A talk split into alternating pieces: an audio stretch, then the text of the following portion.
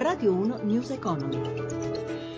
17.32, buon pomeriggio, ben trovati da Luigi Massi, borse europee in netto ribasso, sui mercati torniamo come sempre tra poco per la chiusura di Piazza Affari, intanto parliamo di commercio estero, migliora il surplus commerciale dell'Italia rispetto ai paesi extra Unione Europea, positivo per oltre 2 miliardi di euro rispetto al miliardo e 300 milioni di, di euro di un anno fa, sentiamo Gelsomina Testa. Tiene l'export ad agosto, secondo i dati diffusi dall'Istat sul commercio estero verso i paesi che non fanno parte dell'Unione Europea. Ad agosto 2016 rispetto al mese precedente, entrambi i flussi presentano un incremento più marcato per le importazioni più 2,5% che per le esportazioni più 0,9%. Torna il segno meno invece sui consumi degli italiani. Le vendite al dettaglio diminuiscono a luglio 2016 dello 0,3% rispetto a giugno e calano anche rispetto a luglio 2015 dello 0,2% in valore e dello 0,8% in volume. Sull'anno aumentano le vendite della grande distribuzione più 1,1% e si contraggono invece quelle delle piccole imprese.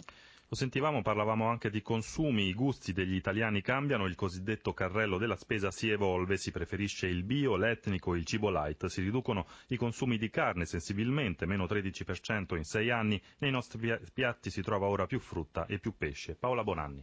Qualità e prezzo fanno un acquisto intelligente. Il prezzo è una variante ininfluente per i redditi alti, lo è meno per chi ha disponibilità inferiori. Parliamo di prodotti alimentari, spiega Lorenzo Bazzana, responsabile economico di Coldiretti. Dai dati dei primi sei mesi del 2016 risulta crescere quello che è il consumo di frutta, in controtendenza rispetto a quello che sono gli ultimi anni. Tanto è vero che in proiezione alla fine del 2016 dovremmo avere un sorpasso dell'ortofrutta nei confronti della carne. Si spiega sicuramente in parte per quello che sono le nuove abitudini salutiste. Sappiamo che tutti i nutrizionisti consigliano la base della piramide alimentare frutta e verdura. E dov'è che gli italiani comprano questi prodotti? La grande distribuzione, il piccolo dettaglio, emerge però sicuramente un dato importante che è quello della, della vendita diretta e quindi dal rapporto diretto con chi produce. Produttore, negozio, supermercato e luoghi deputati all'acquisto, ma non sono i soli. Nell'arco di dieci anni il fatturato legato ai negozi online, per esempio, è passato da 2,1 a 28,8 miliardi di euro, un passaggio che ha avuto dei picchi del più 58% e più 43% nel 2009 e nel 2010, seguiti da un andamento stabile e anche inferiore fino allo scorso anno, quando il tasso è tornato a crescere. Uno studio dell'Unione Nazionale Consumatori ha evidenziato su un campione di 500 interviste che il 55% dei rispondenti ha acquistato su internet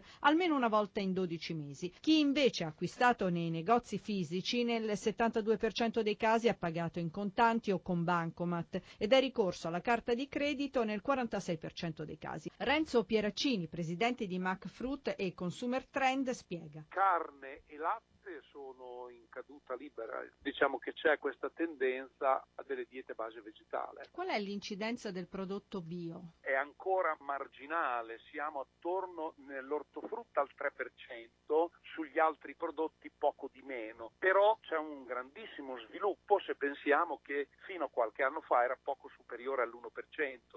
Ci avviciniamo alle 17.36, dunque chiusura delle borse europee. Marzio Quaglino dalla redazione di Milano, a te. I mercati si aspettavano l'intervento del Presidente della Banca Centrale Europea, Mario Draghi, non ha però avuto argomenti tali da sollevare i listini appesantiti dai titoli bancari. Deutsche Bank alle prese con la immensa multa da 14 miliardi di dollari scesa ai minimi degli ultimi 24 anni e ha perso quasi 7 punti percentuali, trascinando tutto il settore. Così mentre ora New York Dow Jones e Nasdaq cedono attorno allo 0,80%, in Europa la peggiore è stata Francoforte meno 2,19%, per quello che riguarda Milano meno 1,58% con bancari protagonisti nel bene e nel male. La peggiore tra i titoli Mediobanca che ha sferato i 4 punti percentuali di flessione, mentre Montepaschi alla fine ha chiuso con un progresso dell'1,43% sul possibile intervento di fondi orientali nella ricapitalizzazione. Sul mercato delle materie prime, giornata di trattative intense tra gli Stati e greggio, che dopo il netto calo di venerdì risale a ridosso dei 46 dollari al barile. Infine sul valutario l'euro si rafforza sul dollaro con il cambio quota 1,1252. 17.37 News Economy a cura di Roberto Pippan torna domani alle 11.32 il podcast lo trovate all'indirizzo newseconomy.rai.it in regia Ezio Bordoni da Luigi Massi buon proseguimento d'ascolto su RAI Radio 1